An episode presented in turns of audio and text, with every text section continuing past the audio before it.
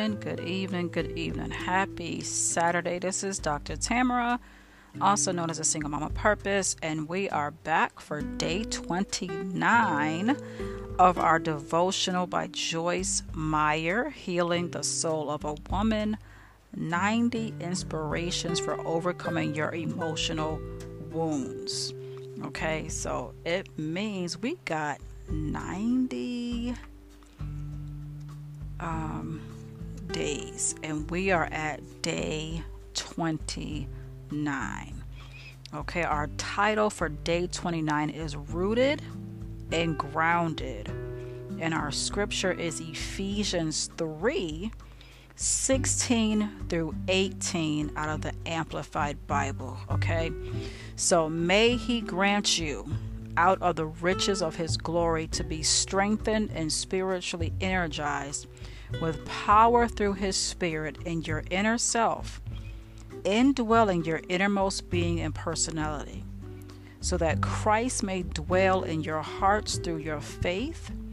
And may you, having been deeply rooted and securely grounded in love, be fully capable of comprehending with all the saints, God's people, the width and length and height and depth of his love, fully experiencing that amazing, endless love.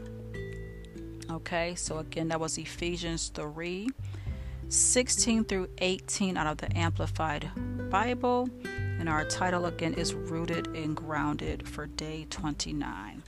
So let's go ahead and dive in and see what Joyce has for us today. One of the greatest truths of our faith as Christians is that Jesus himself lives in our lives, and we can be secure in his love.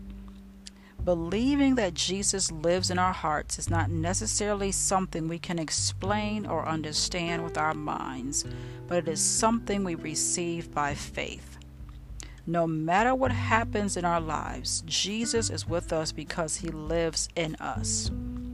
When you feel happy, he is there. When you feel lonely, afraid, weary, or hopeless, he is there.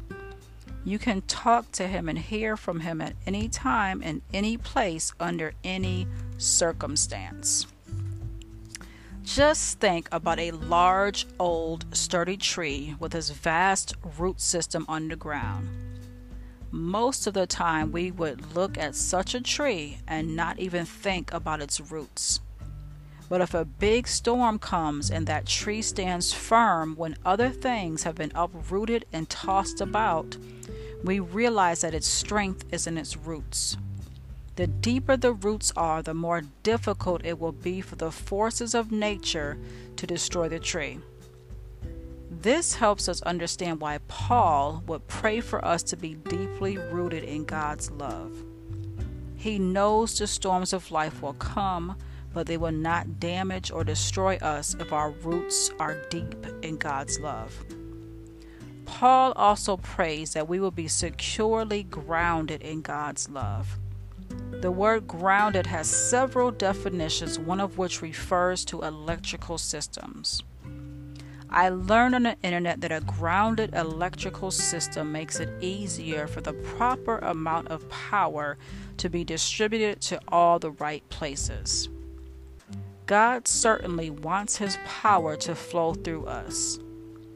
Paul encourages us in Ephesians three sixteen to be spiritually energized with power through his spirit.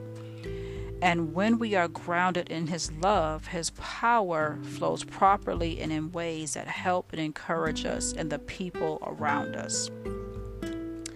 I encourage you to take time to meditate on Ephesians three sixteen through eighteen. When Christ lives in our in your heart through faith, nothing, no storm of life, no pain from the past, no wound in your soul today can uproot you from his love for you. Thank God for that, and pray that he will give you more and more understanding of what it means to have Christ living in your heart, rooting you and grounding you in his love. Declare this: Christ lives in me, and I am rooted deeply and grounded securely in His love. Okay, so again, day twenty-nine, rooted and grounded, Ephesians three sixteen through eighteen, the Amplified Version. And our declaration again was, Christ lives in me, and I am rooted deeply and grounded securely in His love. Okay, so again, this is Doctor Tamara. You can find me on Instagram at Single Mom of Purpose. You can check out my website, Kingdom Gals, G A L S, ministries dot com. You can check out my previous blogs at Tamara McCarthy Enterprises dot com. And if you'd like to read, you can go to Amazon and type in my name, and my twenty-four books will come up. They are self-help books. They are uh, books for single moms, single women, uh, sisterhood, uh, dating, various subjects I've written on, various um, testimonies I've shared in these books. I've written a book on church hurt. Um, uh, so yeah, various books out there. So if you like to read, if you like to learn, if you like to um, work on your Christian journey, your um, journey as a single mom, your journey as a single woman, check out any of my books on Amazon. And until next time, be blessed.